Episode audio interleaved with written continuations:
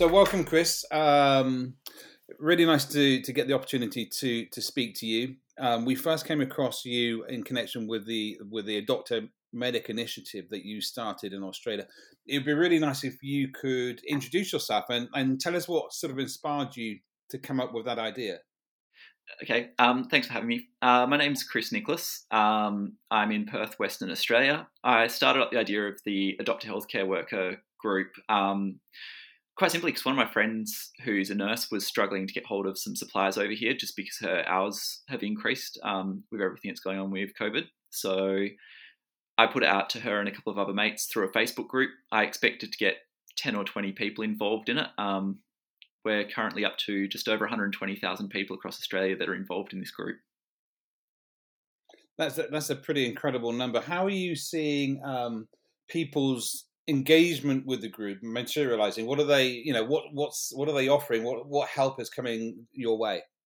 Um, so the idea of it, I guess, is that it's really a buddy system. So an everyday person buddies up with a healthcare worker, whether it be a doctor, a nurse, or um, anyone else who's really on the front line. Um, and what they're offering really varies. So we've had, um, you know, kind of small scale things like people cooking meals for them and um, filling their freezers full of food so they're not having to worry about cooking for themselves when they get home after a 15 hour shift. Um, to other things like we've had a few healthcare workers who have had to isolate, so people have offered up their um, Airbnbs free of charge. Um, so there's a real spectrum of different um, things that have been offered. And I hear that you're actually isolating at the moment yourself. Yeah, so I'm up to day nine of um, quarantine. So last week I came down with a fever um, and have quite a few of the other symptoms. I haven't been tested over here because our testing is um, quite strict and sort of limited to healthcare professionals at the moment, which is fair enough. There's limited testing available, so let's get it to the people who need it the most. And how are your how how's that working with your family in the house? Um, how are they dealing with your isolation? Um, my wife's been really amazing. So she's got we've got two small children. So we've got a two and a half year old and a six month old. They've been quarantined in the other part of the house. So um, we're treating it as though that they may have it as well. They haven't had any symptoms, which has been fantastic. But um, we've been under complete lockdown in our house for the last nine days. How, how old are the kids? Uh, two and a half and six months old so so for them this is just um, this is quite quite surreal for, well, certainly for the two and a half year old that she can't you know she can't see daddy at the moment. Yeah look that's been a bit hard um, particularly over the last couple of days. So um, i've got a nice big glass window behind me or a sliding door that goes out into our back courtyard um, and there's been a few times where she's had a bit of a cry because i can't go out and play with her. Oh okay. Um, the if you were with there were there's quite a lot of initiatives here in the UK, as I'm sure there are elsewhere as well, with with people coming together and banding together, and, and in many respects, it's brought out the best side of society.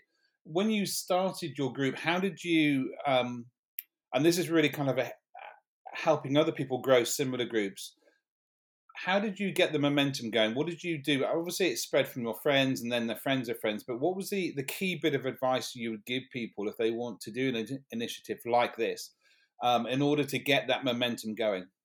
I think people need to see that it's practical. Um, I don't think people want to see pages about um, thoughts and prayers being sent out. So I think um, we had one very clear mission statement from the beginning, which is to provide practical support for healthcare workers. Um, and that in itself has really resonated with both sides of the equation, so both the adoptees and the adopters. Um, I think allowing people to share what their experiences have been has been really important as well. So, um, both in terms of what people are going through at the moment in our hospital system and um, also just with the adoption process. So, allowing people to post gratitude um, posts for the people that have adopted them. And Chris, now that um, Australia, like the UK, is is kind of going into lockdown, and and and, and then inevitably Canada and the US and other countries will also do the same. How are you changing your focus to reflect the fact there's obviously uh, minimal social mobility? Um, we're making sure that um, we're keeping the groups updated with um, the most recent advice from our health departments to make sure that they're fitting within um, what the restrictions are. Obviously, like everywhere, they're changing very rapidly. Um, so with that, obviously, the role of an adoptee and an adopter will change over that time. Um, the big one is ensuring that people meet those what's being sent out from the professionals and the people who are in the know. Um, and it may well be that for periods of time there isn't as much um, in the way of practical support, but the idea is once some of those restrictions are lifted, people can step back in and help them out because the idea is not to deal with a short game of just gifting it's around looking after healthcare workers over the next six or 12 months or however long this um, situation lasts for. And we've established a, um, based on your inspiration, a, a, group here in the UK.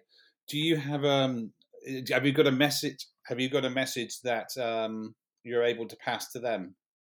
Look, I think it's do what you can with what you've got. Um, there's always going to be restrictions on what we're able to do, but the key thing is to offer what you can. We're all in this together. Um, no one's coming out the other side without everyone else, so help each other out. That's a really good good phrase, actually.